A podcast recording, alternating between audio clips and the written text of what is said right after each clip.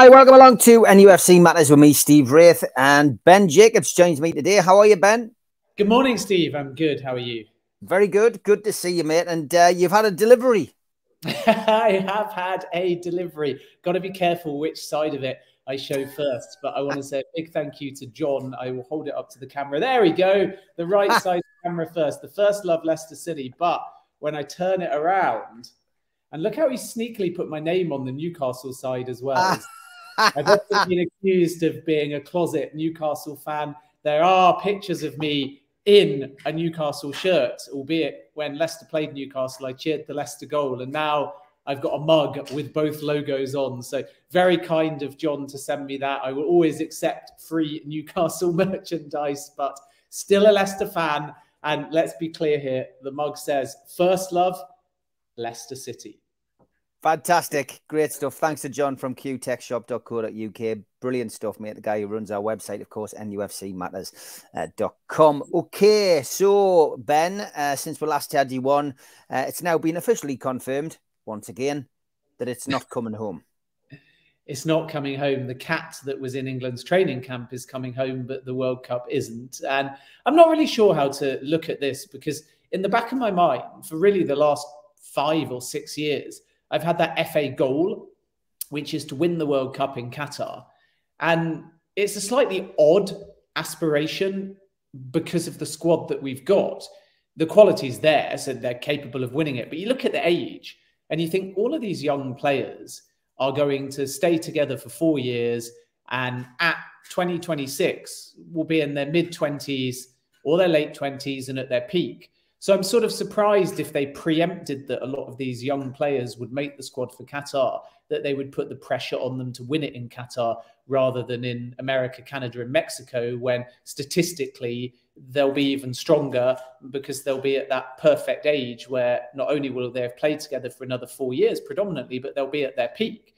So when I look at this World Cup, I feel a bit sorry for the squad in terms of the pressure that's been on them, and everybody expected them to win. The "it's coming home" is the more flippant mantra that we go by, but the FA's stated goal is we will win the World Cup in Qatar. And I think when you're dealing with such young players, however good, however mature, that's unnecessary pressure. Then when we look at how they performed, I think they were admirable against France. As soon as they equalised, they were the more likely winner. And had Harry Kane scored the penalty, which unfortunately he put over the bar, I think England would have gone on to win the game. And then you suddenly start looking at Morocco and saying England would be favourites for that. And before you know it, they're on paper, at least, not that it means anything in football, into a World Cup final. So I suppose what I'm saying is it's fine margins. And I also feel sorry for Kane because it's not just a missed penalty that people will focus on it was a very unique situation. A penalty is always pressurized. Then it's in a World Cup quarter final that adds extra pressure. But I think the under talked about aspect of it is just the fact that he'd taken a penalty already and against his club goalkeeper. So if it was the first penalty, you have one approach. As soon as you take the second penalty, there's some evidence from that game on the table in terms of where you put the last one. And then Lloris will have faced many Harry Kane penalties in training for Spurs. So I'd love to hear Kane talk about it because maybe he just hit it a little bit too hard with purchase that put it over the bar. And players also say, by the way, that the World Cup balls are lighter than the Premier League ones. So not that I'm making any excuses for Kane, but perhaps it was just a bad penalty from his perspective. But is there also a logic that he's up against a goalkeeper he knows so well. So there's an extra psychological level there. And I think as soon as he runs up, he sees Lloris move to the goalkeeper's right.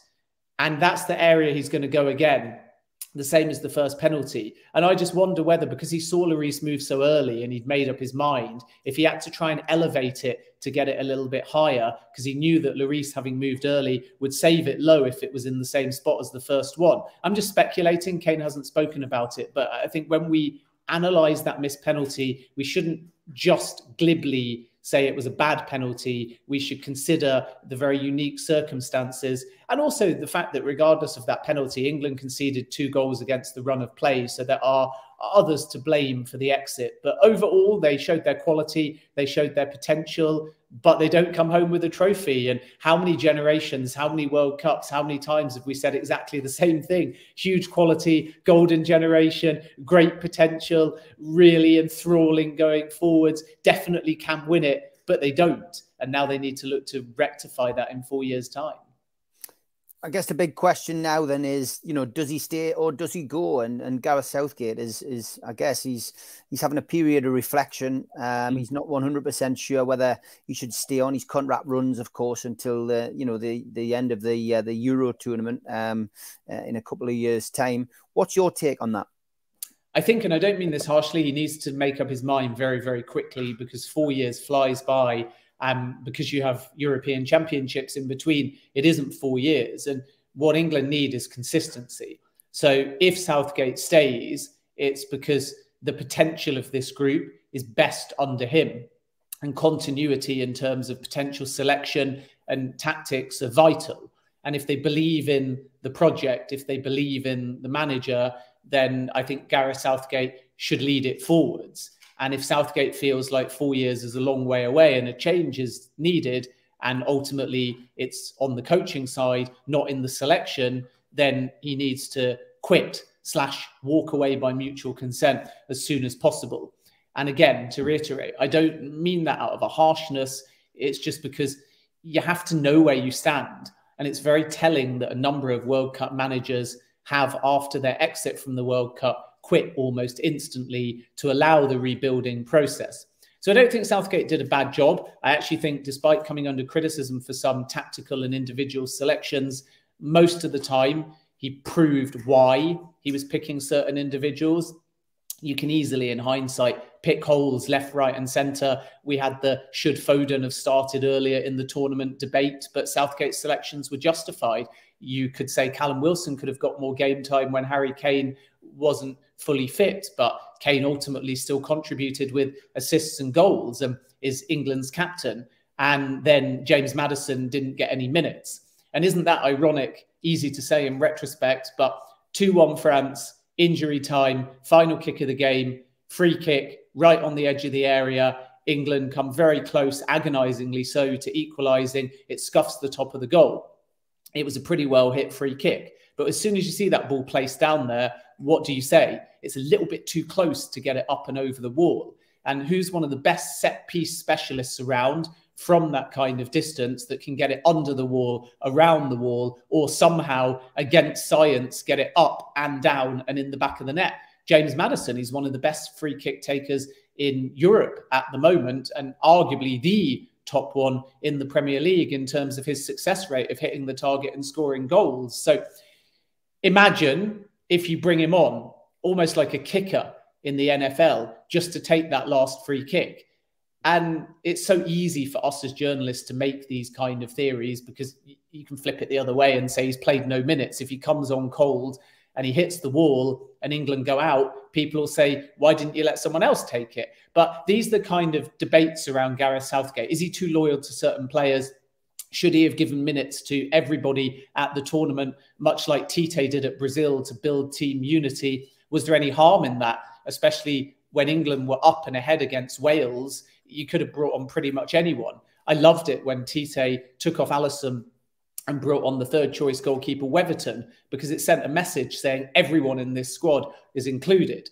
So there's question marks there about if Gareth Southgate's too loyal to certain players, but generally speaking, I think he's got most of the decisions right.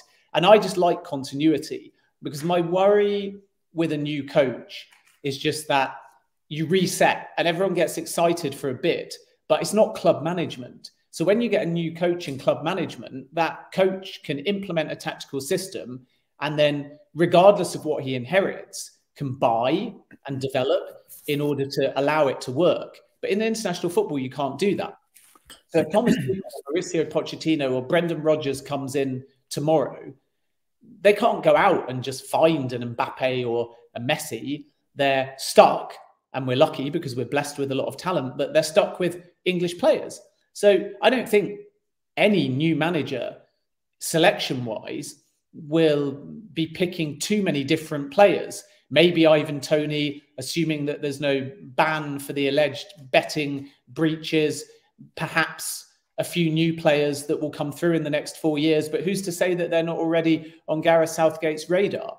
So, really, a New England manager is only going to instill a new mentality, a new style of training, and possibly new tactics. And that's where, again, I look at Southgate and say, I quite like the back four. I quite like two in midfield with Bellingham and Rice. I also like the opportunity for Henderson and Rice and Bellingham to play in a more advanced role. I don't mind the front three. And as long as Kane's fit, I'm happy with him leading the line. So then it becomes on the players and it becomes on continuity to win things. And that's where Argentina have done really well so far and France as well. They have kept faith with managers. Scaloni's taken Argentina before the tournament on a 36 game unbeaten run. Didier Deschamps is obviously looking for back to back titles. And it means that with France, when they've had all these injuries, the continuity and the team ethic has seen them through. And with Argentina, the winning mentality means even losing to Saudi Arabia in the opening game has allowed them to recover and reach the World Cup final. So I don't want Southgate to go because I think continuity is the most important thing at international football. And I think we fall into the trap of looking at names and taking a club mentality approach and saying, well, Tuchel's a winner, he would motivate them. Pochettino's well liked and knows a lot of the England players. Brendan Rodgers gets the best out of young players. But this isn't club football. And if you keep chopping and changing, I think it becomes a bit counterproductive comparative to just allowing a manager to see through different tournaments with the same set of players. And Southgate got England to a World Cup semi, he got England to a World Cup quarter that almost went a bit further. Why not give him one more shot in four years' time? Interesting as well. You, you mentioned uh, a couple of managers there, Pochettino and Tuchel, who've been you know linked with the job. Um, I think it was Jamie Carragher came out and and said you know it, it should be an Englishman who, who manages England. And and you know I, I guess in the context of the way that he said it, maybe it was taken out of context. I'm I'm not 100 percent sure, but it, the headline stated that.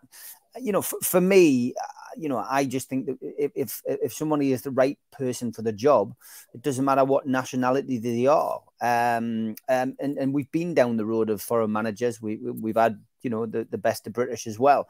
What's what, what's your feeling if if Southgate does decide to walk away? Um, do you think we should go foreign again?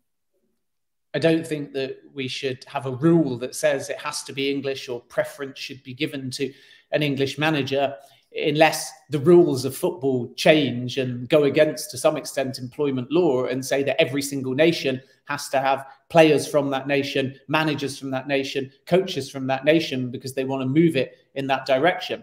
And I think that it's counterproductive because there's so many emerging nations outside of Europe's big countries that can't find a qualified manager of their own nationality and actually need experienced managers from other nationalities to move them forwards. And we know the likes of Fabio Capello, for example, former England manager, and Scolari as well, have gone to different countries away from their birth nation to help develop them. And Qatar is another example of that too. So it helps developing nations to have foreign coaches who have impressive CVs because they're the ones that can instill the right mentality for them to move on. So then coming back to England, do we need an English manager? No. Absolutely not. And I think that the key in hiring is are they qualified and can they bring success? And if you flash forwards four years' time, whoever the England manager is, if England win the World Cup, nobody will be talking about their nationality. And Jamie Carragher's comments surprised me because there's no difference because it's the same federation between the Lionesses and England. And the Lionesses have got Sarina Wiegman, who is not English, obviously. She's a serial winner. She won the Euros for England. We celebrate that. She's the right coach for the job. And if she's right for the Lionesses, then logically, any foreign coach could be a perfect fit for England. It all just depends upon the CV. But we shouldn't be looking for English only if there's another available candidate that everybody believes is better. And as the Premier League becomes more globalized, and it has been for a decade now, foreign managers have come into the league. And because of that, they know the English players and they work with the English players better than most. So I understand why other nations, where most of the managers perhaps are of the same nationality as the league or don't have as many foreign players and coaches within it, choose to keep a lot of their coaching staff, including their lead manager, of the same nationality as their nation. But the Premier League is a different breed. So why would we employ only an English manager if three candidates or more have worked within the Premier League and are not English? It would just makes no sense. Brendan Rodgers, Mauricio Pochettino, Thomas Tuchel, all of whom have managed at the top level in the Premier League, all of whom have managed with current England internationals, all of whom have played against as managers current England internationals, all of whom know the ins and outs day by day of every single team in the Premier League because they've scouted them. And therefore, why couldn't they get the best out of the team? And I think that it's disrespectful to assume that if you employ somebody like Pochettino, that when he comes up against his birth nation, his loyalties are going to be split or he's not going to be as invested because he's not patriotic about England. I just don't think that's true. But if you get a sense of that at interview, then of course you hold that against the candidate. But if you don't get a sense of that at interview, you proceed and hire them if they're the most qualified person for the job. So that is my belief that if Sarina Wiegman is right for the Lionesses, then any foreign coach is equally as much of a fit for England, as long as they are a serial winner. And that's what Jamie Carragher called Sarina Wiegman a serial winner. If she's a serial winner and England can find on the men's side a serial winner, then employ them, whether they're English or not. So I think the advantages of an English coach are usually and historically they would understand the culture, they would have no language barriers, they would have worked with the players before, they will be wildly patriotic about wanting to bring success. They will understand the club country dynamic but all of that's applicable to the candidates that we're talking about that are foreign. So if we were bringing in a foreign coach that didn't speak fluent English, that hadn't managed in the Premier League, perhaps there would be a debate. But that debate would ultimately conclude that the English candidate comparative to that example was better because they did speak the English language, because they had managed in the Premier League, because they did know the players, because they were aware of the club country balance. And that's logical. But that's not giving preference to an English coach. That's laying out the two candidates and saying that one of them understands the system and the players and the other doesn't. But in this case, it shouldn't be English versus foreign. It should be who are the candidates. And each of them that are interested in Rodgers, Pochettino, and Tuchel, anyway, are almost the same as an English coach because of their affinity with the Premier League, because they all speak fluent English, because they do know the players, and because they understand the club country dynamic. And therefore, each of them, I think, could do a fantastic job for England if they were considered and given the job should Gareth Southgate lead. So it's too superficial to say, should it be foreign or should it be English?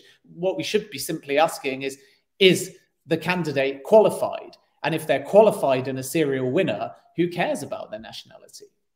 Yeah, good point. Okay, so we know now the finalists are Argentina and France. Who's your favourite and who's your money on? Argentina for me are the favourites, and that's just because they're getting better and better as the tournament's gone on.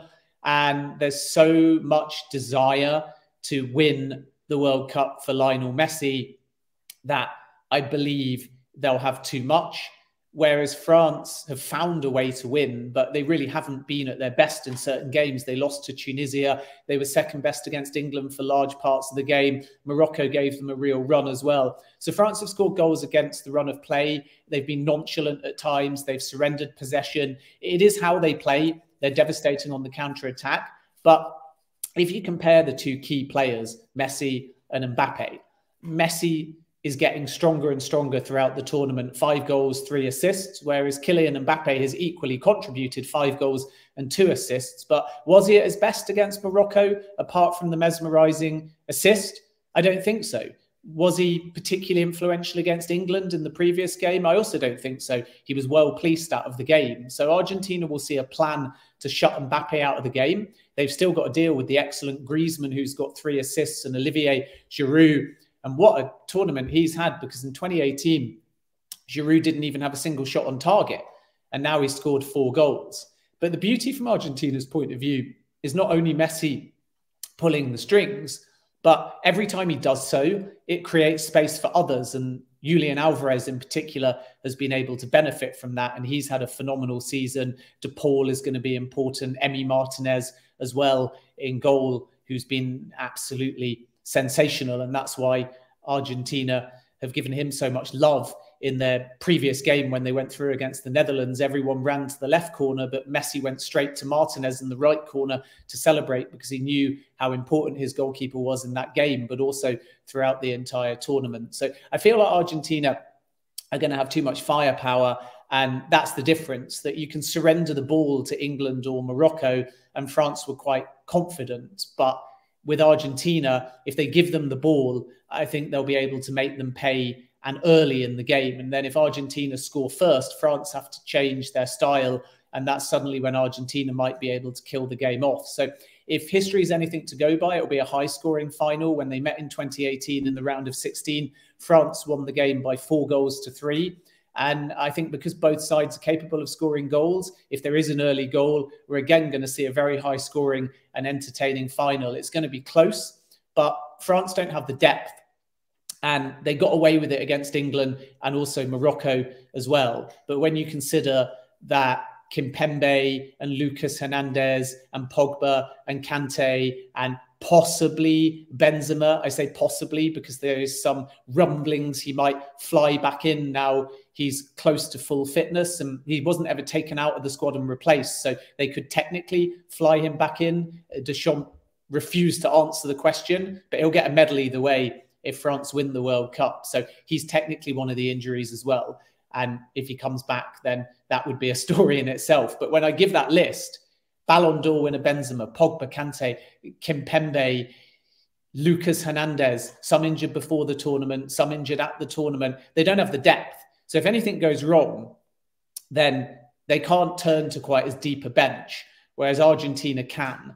And I think that France leading a game versus France behind in a game are two completely different things. So once again, if Argentina score first, it's a massive test for France. And I just think that the almost home-like crowd, because Argentina will have the lion's share of support, the desire to win the World Cup for Messi, the depth that Argentina have and the unity versus a French side that have looked nonchalant at times and don't have the same amount of depth due to the injured players do make Argentina narrow favourites to win the game. Got to ask you about Morocco, uh, the first African team to get to the semi-finals of the World Cup. I mean, go back to 1990 and the, the emergence of Cameroon, and you know, it, it's it's been a remarkable progression of um, an African nation in, in, in the world of football, and um, uh, Morocco came so close. Brilliant, not only in how they performed on the field, but their fans offered as well. I love the fact that their family were out there. The we saw players dancing with their mums on field. The coach as well had his mum over from Paris, and that was the first ever time she travelled to see him either play or manage. He won 45 caps for Morocco, and he only got the job 106 days ago, based on the time of recording. And he takes his nation to a World Cup semi-final. So just a brilliant moment. And I'm glad, even though it's often derided, that there's now a third place playoff because it's an opportunity for Morocco to make more history and finish in third place and bow out with a win. And trust me, that will mean something to them and also to other nations in the Middle East and North Africa. And what we've seen from Morocco is just a fearless attitude, a superb unity, and a load of quality. Their goalkeeper, Bono, has been absolutely fantastic. It was a shame against France that Saïss, the captain, had to go off injured. Amrabat, Ununez had a great tournament too. And Amrabat, by the way, will be in the shop window for sure. Fiorentina don't want to sell him, but one of the players to watch because of the kind of World Cup that he's had. Youssef En-Nesyri too. has had a brilliant World Cup, a little bit isolated against France, but a fantastic leap, a Ronaldo like leap to knock Portugal out of the World Cup. And then Hakimi, who's great friends with Kylian Mbappe, and it was lovely to see those two embrace and swap shirts at full time as well, has been really important driving forwards at fullback. And Hakim Ziyech has looked like a completely different player for Morocco than Chelsea, providing goals, assists, leadership, vision, tenacity, and tracking back and defending as well. And if he goes back to Chelsea with that kind of form, he'll start to break into the starting 11. And if he doesn't, then he puts himself in the shop window for a January transfer with AC Milan potentially still interested. So Morocco have been a joy to watch. Their fans have been tremendous as well. And it's really important culturally to make the point how significant this is to the Middle East and North Africa, because I think we as Europeans sometimes don't understand the significance to a continent. Because imagine being English and suddenly cheering on Germany or France because it's good for Europe. We'd never traditionally do that unless we've got heritage in another one of those countries. And that's because we're a developed continent in football that's well funded with strong European leagues. But in Africa, there's a range of countries that don't feel they're anywhere near to qualifying for the World Cup and the shared heritage and religion. So when one nation does well, you get behind them because you've got a lot in common away from the football field. And then in addition to that, Morocco is in a very unique position because it's in North Africa and it's part of loosely the Middle East and North Africa in terms of the fan base that it draws. And Qatar, Saudi Arabia fall into that as well. And this is a Qatar World Cup. So you actually get support from Africa, but also from the Middle East. And therefore, the Qataris have adopted Morocco, the Saudis have adopted Morocco, other African continent uh, countries, I should say, have adopted Morocco. So you, you get a lot of fans from other countries that either have a genuine heritage with Morocco or, or don't, but they have a shared culture. So they back them. And that's hugely significant. And the final point to make is that when a team does well, it puts them on the radar to get more funding, to get more sponsors, to get more support. Newcastle will be the same. You know, you qualify for the Champions League, it opens the door to an extra tier of money that can come in and that helps you develop and grow stronger and eventually it trickles to your grassroots and therefore you have a return in terms of the next major tournament that you play at and Morocco will look to be capitalizing on that when they go to the next AFCON or the next World Cup. But it also gives them the opportunity to bid for a World Cup potentially and win it, which will be highly significant as well. And Morocco have tried before, but they failed and they've always been judged detrimentally on not having the same level of funding and infrastructure as other bidders. But their actual fan base and football culture trumps a number of other of their rivals when they've come to bid. So let's see whether they bid again, probably in partnership with somebody else because of this expanded World Cup. And then you suddenly get a World Cup for large parts of Africa that we've never really had before. Uh, South Africa is the only World Cup that's gone to Africa. And it's high time that we get a World Cup in North Africa or Central Africa where there's huge, passionate fan bases. And if that happens at some point in the next two or three World Cups, you not only get funding and an improvement in the infrastructure for many African nations, but you'll get an elevation in standard and I think that's what's getting a lot of people excited about this Morocco run, that they're setting a pathway, they're laying down a marker to say to other African nations, you can do exactly the same. You can compete with the European and the South American nations. And by being so globally in the public eye and having this fairy tale, it's inspiring to others.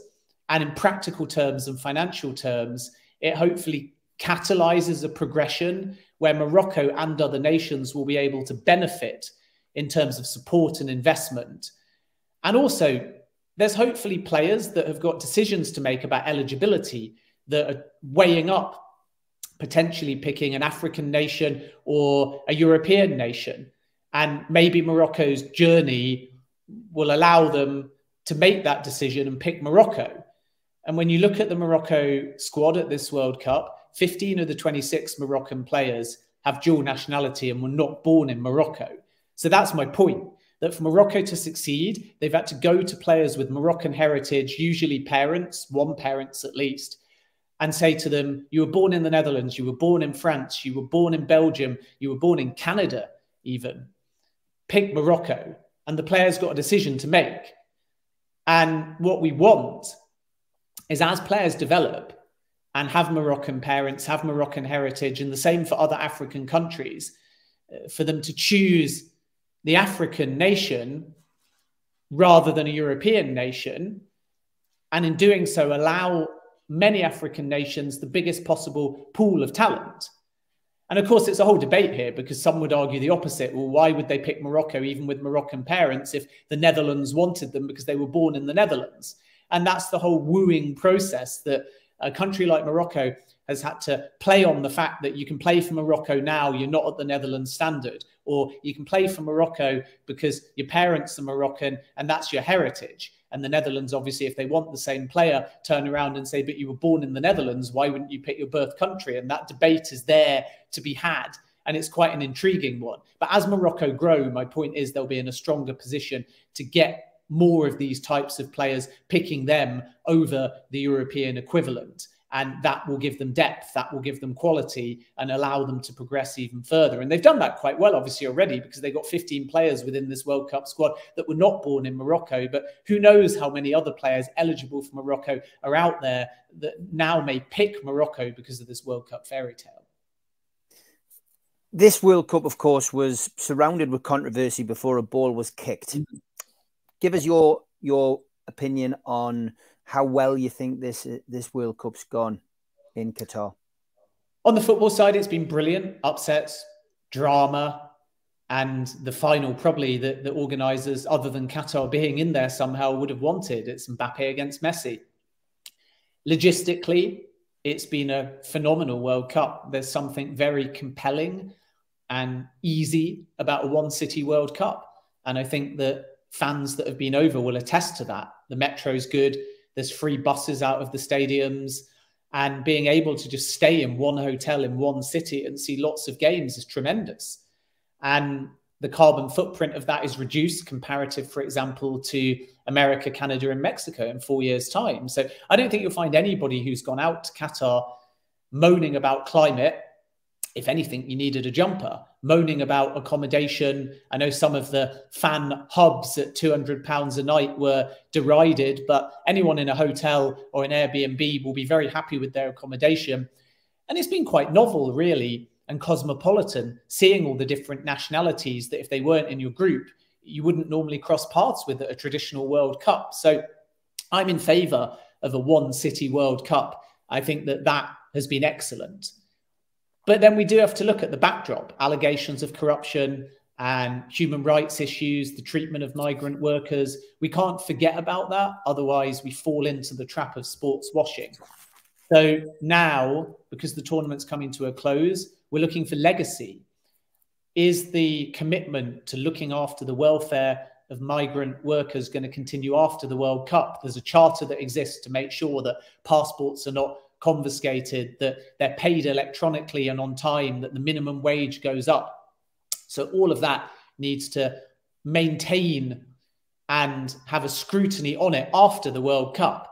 And this is what people forget, really, because Newcastle, for example, will be connected to Saudi Arabia. And fans will say Saudi Arabia is scapegoated, and everyone's always talking about Saudi Arabia and Newcastle and human rights and why because all of the other Middle Eastern countries do it. And again, with Qatar, the organizers may argue they're scapegoated because they're a World Cup host. But it's not an argument to say, why only us? We should always be saying just why, question mark. So if Newcastle brings something to the fore in Saudi Arabia that's prevalent across the Middle East, then great. Let's make sure that it's fixed across all of the Middle East. And if the World Cup brings something to light in Qatar that's prevalent across all of the Middle East, then again, let's fix it. It's not an argument to say everyone's doing something bad and wrong at the same level. So why are you only picking out Newcastle and Saudi or Qatar in the World Cup? We have to be saying sports brought something to light. It's prevalent everywhere across the Middle East, in some cases anyway. Let's fix it. And that's the debate now. That's the legacy now. What happens when the World Cup goes away? What happens a year and a bit after the Newcastle takeover as people stop attacking as much the Saudi Arabian government directly in relation to Newcastle? How can we keep the conversation going? So that's what I'm looking for. And then I suppose I have to add we have had a couple, unfortunately, of worker deaths during the World Cup. Um, the Supreme Committee for Delivering Legacy didn't respond admirably or fairly or sensibly during the first one of those when a worker died in an accident during a resort. Nasser Al Khater, who's one of the most senior people connected to the World Cup, said on record, Why are you asking me that question? Dying is a part of life. Now, I know Nasser, I respect Nasser, and I think that he was taken aback by the question and didn't handle it in the best possible manner. I think if he had that question again, he would be more compassionate. But for somebody on record to say that death is just a part of life, even if that was only a small context of what was said, even if other things have been said afterwards, is not the right tone. And that's my worry going forwards now that there has to be this genuine desire to look after human welfare and life. And therefore, once the World Cup goes, what's going to be done to make sure that worker conditions in Qatar and beyond are better, that pay is better, that communication is better, that housing conditions are better, that inclusivity is better. So that conversation still has to keep going. And the World Cup have done some very positive things as recognized by Amnesty International, but there are still some negatives as well and room for improvement. So I think the Supreme Committee have done a really good job. I respect them, but I also think that now the burden of responsibility moves away from them mm-hmm. and back towards direct government officials, and that government have to find a way to continue their legacy, which is a big part of why they won the bid. And I sincerely hope they do that for the benefit of everyone. And then the last thing I just want to say, and it's not a criticism of the tournament in any way, shape, or form, it's just horribly unfortunate, but I really want to mention it. We have had three journalists pass away during the course of the World Cup, which is devastating for all of us in the industry. And one of those journalists, Grant Wahl, is somebody that worked with us at CBS and is the foremost voice, really, of the US soccer community and a global giant within journalism. And Grant died unexpectedly at the Argentina Netherlands game and really just shocked everybody by passing away so unexpectedly every single journalist that has passed away um, has unfortunately done so very suddenly and whilst working on the job. So my thoughts and my prayers are out to all of their friends and family as a result. But Grant was somebody that I knew I'd crossed paths with, I've hosted panels with. He'd worked for us at CBS. Anyone that had read his work, I think, would have seen how passionate he was about both football and humanity as well. He was seen in Qatar wearing a rainbow coloured shirt, defending the rights of those perhaps that didn't have a platform to showcase their voice. And he was always looking out for people, he was always giving people a voice, he was always fighting for causes, and he had impeccable and insightful football knowledge as well. So, obviously, I wish his wife and now unfortunately widow Celine and his brother Eric and his entire family uh, and friends. Huge condolences, uh, thoughts and prayers with them. Uh, it's just devastating that all three journalists have passed away at the tournament. And a credit to FIFA for uh, paying tribute to them and leaving a condolence book in the media centre as well. So uh, those that knew them uh, within our industry uh, can pay our respects, and then those books will end up being sent to the family and the friends. So I just wanted to put that out there as well. it does make the tournament bittersweet, unfortunately, knowing that those three have passed away over the course of the last three weeks. Yeah, rest in peace to those guys, and uh, our thoughts, of course, from the NUFC Matters community with their with their families. We're going to have a quick ad break, and then we will be back with a little bit of uh, uh, January transfer talk. Mm. A big thanks to all our sponsors. First off, Skips and Bins, telephone 0800 25 45 25 3, email inquiries at skipsandbins.com, website skipsandbins.com, easy contract free and pay as you go waste collection. Thanks to Garden of Healing Dispensary, CBD hemp and cannabinoid specialists. You can find them at thegohd.com. And thanks to Mr. Vicky's Sauces. They are handmade in Cumbria and you can find more information out on their website, mrvickies.co.uk and if you want to order any, email info at mrvickies.co.uk or telephone 01768 210 102. Big thanks to Blowhole Brewery, a new beer uh, made on Tyneside. The cans are all designed in the colours of Newcastle United strips from days gone by. Black and white there, the purple and blue, and the good old fashioned blue from the entertainers' days. But get more information on the Blowhole Brewery range, such as Geordie Juice from blowholebrewery.co.uk. Thanks to Media Arts for all the help with the technical side of things and video side of things. And thanks to qtechshop.co.uk, the makers of pool tables and snooker tables in Wallsend, Newcastle, and the guys who do our website, nufcmatters.com. If you want to subscribe to the show, then all you need to do is click the subscribe button below. You can also hit the thumb up, which does us a favor by liking the video and click share to share to your social media such as Twitter and Facebook. We're also available as a podcast on iTunes and Spotify and the rest. And if you want to contribute to the show, use the QR code. It takes you straight to the membership pack and you can join the channel. What do you get for your membership pack? You get a scarf, a cup, a pen, and a membership card, and entry into the monthly draw. You can also make a donation by hitting the dollar sign in the chat tonight. We also give you something for free if you subscribe to the show. To get your car sticker, email john at nufcmatters.com and he will post you one out. We also support the food bank on this show. And if you want to make a virtual donation to the food bank, then go to nufcfansfoodbank.co.uk and make a donation today. On our website, we've got lots of t shirts, cups, pens, you name it, memorabilia if you want to buy it and support the show. For Christmas, we have the Bruno Christmas jumper which is selling rather well. And we'll have the bobble hats, play like Almiron, Bruno's Magic, and Bruno's 39 and Joelinton's J7. Get yourself to nufcmatters.com to buy them today. If you want to buy people a ticket for one of our events next year, we've got an evening with Steve Howie, which is Friday, the 24th of February at the Tyneside Irish Centre. Tickets are £50 from nufcmatters.com or newcastlelegends.com. And you can also buy them on voucher before Christmas. Get somebody a bargain and a nice Christmas present. Peter Beardsley is on on the 10th of February at St. Dom's Catholic Club in Newcastle. Tickets available direct from the venue. And for this one, Friday the 2nd of June next year at the Grand Hotel in Gosforth, 6.30 start.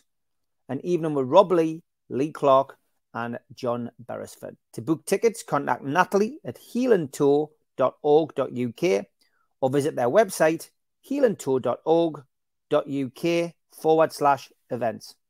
If you're looking for a Christmas present and people like a book, then get yourself NME from the Bender Squad to the Gremlins or the last remaining copies of Black or White, No Grey Areas, Lee Clark's autobiography. And you can get them from www.badboysbooks.net. Okay, transfer window is opening up, Ben, and uh, Newcastle United not expected to be too busy, uh, but will buy a player if the right kind of player comes up. Uh, the Maddison stuff was is obviously going to start circulating again. Um, you know, we've spoken about it many, many times on here. Uh, but I mean, you, you've you've highlighted the guy from you know Morocco's team who who will now be on the world's radar. Are, are, there any other players at the World Cup who you think might be on the move to the Premier League? Maybe Newcastle or maybe other teams.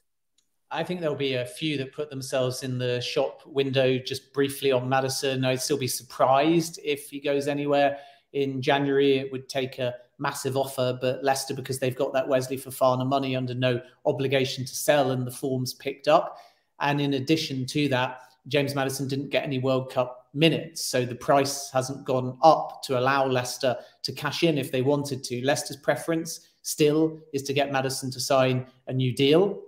And as I've said many times, I've been told that Maddison would prefer, unless an offer, for example, came in from a Man City who are definitely going to have Champions League football, Maddison would prefer to wait because he doesn't know what he's joining. If he joins Newcastle in January, then he cannot guarantee they'll have Champions League football. The same can be said for a Tottenham or a Chelsea as well. So I think he'll bide his time and see what's on offer come the end of the season, barring an astronomical offer, which will have to be in excess of 60 or 65 million. And Newcastle's valuation for Maddison was much closer to 45 million. So it's going to be very difficult for them to get Maddison in January. And I'm only speculating with my personal opinion on this last point, but Maddison didn't get any minutes at the World Cup. If Maddison had had the same season for Leicester up to the early December period, but was playing for Chelsea, Manchester City, and so on, then would he have got minutes at the World Cup because he was at a so called big club? And the answer is probably yes, because he'd be playing Champions League football, he'd be at an elevated level. But because he's at Leicester, seemingly Gareth Southgate didn't have as much desire to use him. And also, he was called up later into the fold comparative to other players that Southgate trusted. So if that is Maddison's thinking, and it's only a theory, I certainly haven't put that to Maddison at this point, then is that even more reason to wait? Because if he joins Newcastle now and they don't make Champions League, does he worry that that hurts his England chances comparative to waiting until the end of the season and picking a club and a project that does have instant European football? So that's worth considering as well. But I think Maddison moving in January isn't necessarily likely, and Newcastle would have to break their mold and pay above market value if they are to change that. And the other thing is whether any other clubs choose to escalate a push for Maddison in January and cause a bit of a bidding war. But let me be clear again Leicester's position is that James Maddison is not for sale. And even though they said that with Wesley Fofana as well, they can be more bullish and firm with Maddison because their finances are in better shape having not only sold Fofana, but done so on very preferable financial terms. So they've got a large chunk of that fee up front. Then other players, I think we have to look at Gonzalo Ramos, the Portugal star who replaced Ronaldo and scored a hat trick and then kept his place as Portugal went out to Morocco. He was excellent against Switzerland, the man of the match. And how ironic, by the way, if Ronaldo terminates his contract at Manchester United, and then Manchester United, in inverted commas, replace Ronaldo with Ramos, having also had that same dynamic for the Portugal national team, where Ramos ended up upstaging Ronaldo as well. So that transfers a possibility in January, not really prompted by the World Cup, because the thing with Ramos is that he was always on the radar of several clubs. He almost joined PSG over the summer, Wolves, Southampton have both looked at him, and Manchester United have also had him on the radar. But the challenge is just fee, because even before the World Cup, Benfica wanted 45 to 50 million euros, and the clubs interested valued him at, at best 40 million euros. So 10, 15 million apart potentially in valuation. And even though it was only one game, the World Cup may have increased that value even further because Ramos is a player on form. He scored 18 goals for club and country, four for Portugal, and 14 for Benfica. And his release clause is about 120 million euros. So price could be an issue on that one, but it's one to watch. And then away from the World Cup, Mudryk is another one at Shakhtar that could easily go during the winter. Newcastle are one of the clubs that have looked at him but they're behind a lot of rivals and they certainly haven't made as many inquiries or held any club to club talks with Shakhtar yet. But they've gone to Mudryk's agent to find out the lay of the land. Mudryk wants Arsenal, but Arsenal are not, as things stand, prepared to pay the asking price.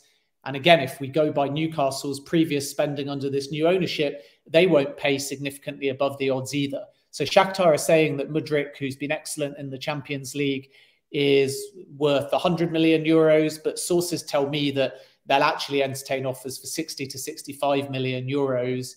And yet, bids over the summer from Everton and verbal discussions with Brentford valued him more at 30 million euros. So effectively, Shakhtar want double the price that clubs valued Mudryk at over the summer.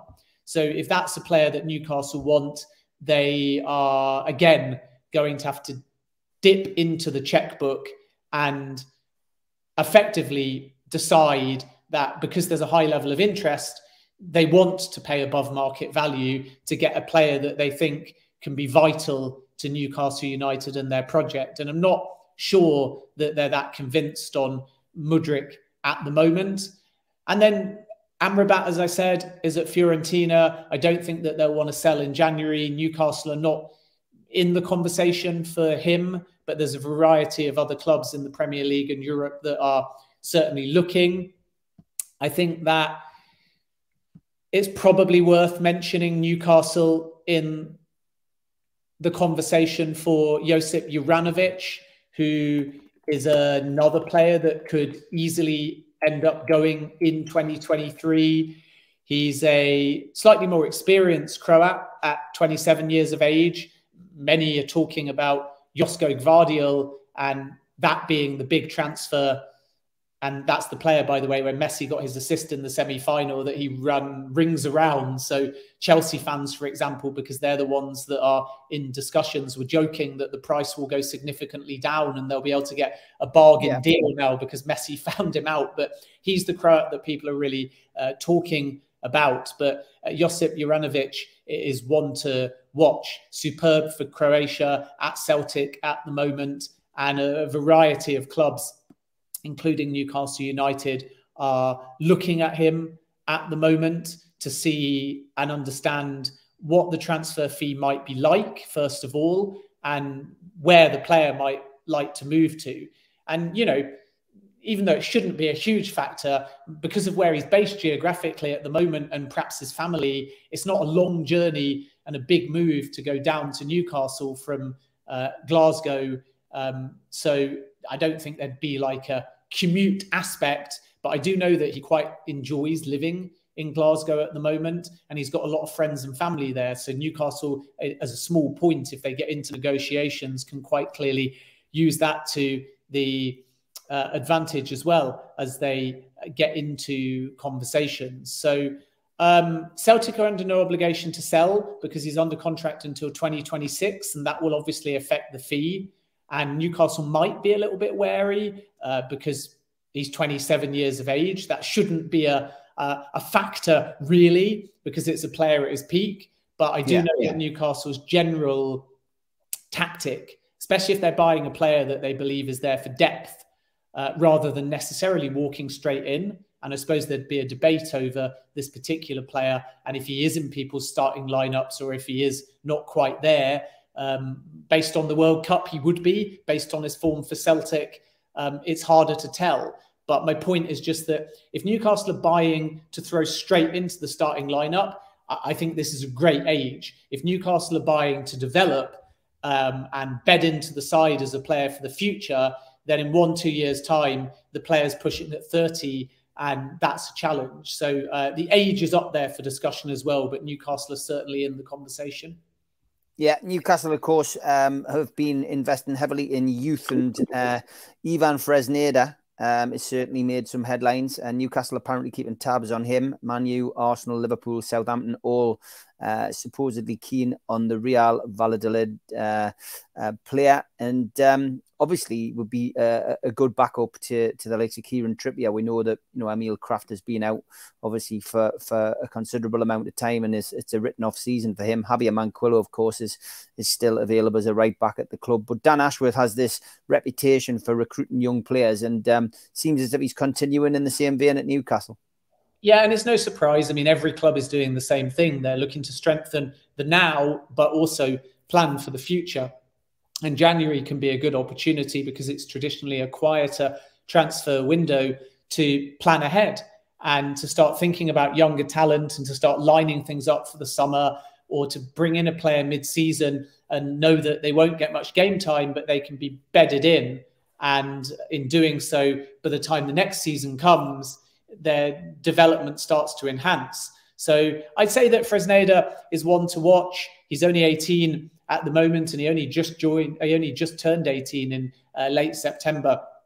But there's a big queue there. Uh, Celtic are another club worth mentioning. Everton have looked at Fresneda as well. So I think that Newcastle have a battle on their hands if they are to succeed in signing the uh, Valladolid youngster who uh, might also, given the opportunity, like to stay uh, within Spain as well. And uh, that might be a factor in all of this too, because Valladolid um, only brought him through into their first team this year, having um, joined their club, I think in 2020, and he played for Valladolid B and is now starting to get opportunities.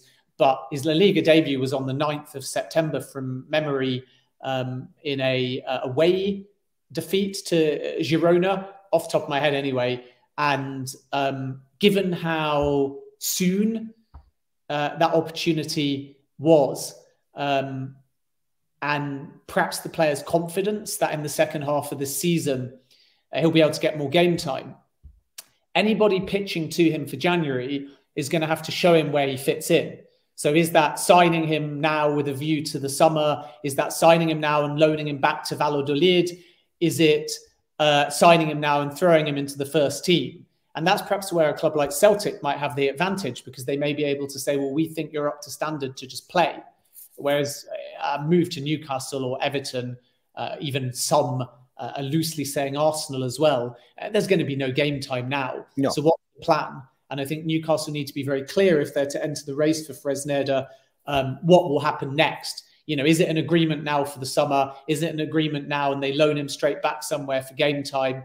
Uh, or do they somehow think, which I, I don't believe will be the case, um, the, the, the right back, um, you know, is going to play right now? And you look at who Newcastle play at the moment in that position, and obviously he's not going to get into the side. So um, that's the disadvantage really of also not having the multi-club model. If you're manchester city you can say to the player join our network. We'll send you out somewhere. We've got options. We've got relationships. Newcastle don't have that at the moment. So uh, i think they're going to struggle to, to sign fresneda um, unless it's one for the long term that's agreed now uh, or they can show a clear pathway because he simply wouldn't get any game time at newcastle at the moment in terms of the first team anyway.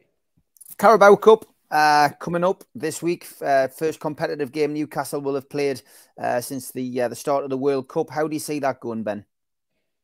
Well, I think with the Carabao Cup, Newcastle don't really mind. It's a chance, I suppose, to give a few players opportunities and get a little bit of sharpness. And Eddie Howe from the group that went to Saudi Arabia will, will have a fair sense of who he's going to play and what kind of opportunities. So, you know, someone like Elliot Anderson can be thrown into the side, uh, and that's a nice moment for him. And from Howe personally as well, it's an opportunity to come up against Bournemouth, a club that he knows very well too. So the primary concern will just be to shake off any rust, to give some first team players not involved in the World Cup a bit of game time, and to continue the winning mentality. And uh, prior to that as well, I believe on Saturday, Newcastle have also got a friendly against Rayo Vallecano to do that as well. Um, but we all know the big game uh, is on Boxing Day away at Leicester. So Newcastle better beat Bournemouth and get a win on the board because they're obviously not going to win at the King Power Stadium. We'll cover that next week. We'll definitely have a show before Christmas, mate. As always, the clock is beating us, but a fascinating insight. And, um, you know, thanks for, for taking the time to, to come on once again, Ben. Have a good weekend, mate. We'll speak to you next week before Christmas. Yeah, have a good weekend, everyone. Good luck with the friendly and the cup coming back, and uh, look forward to speaking ahead of Leicester. Take care, mate. Bye bye.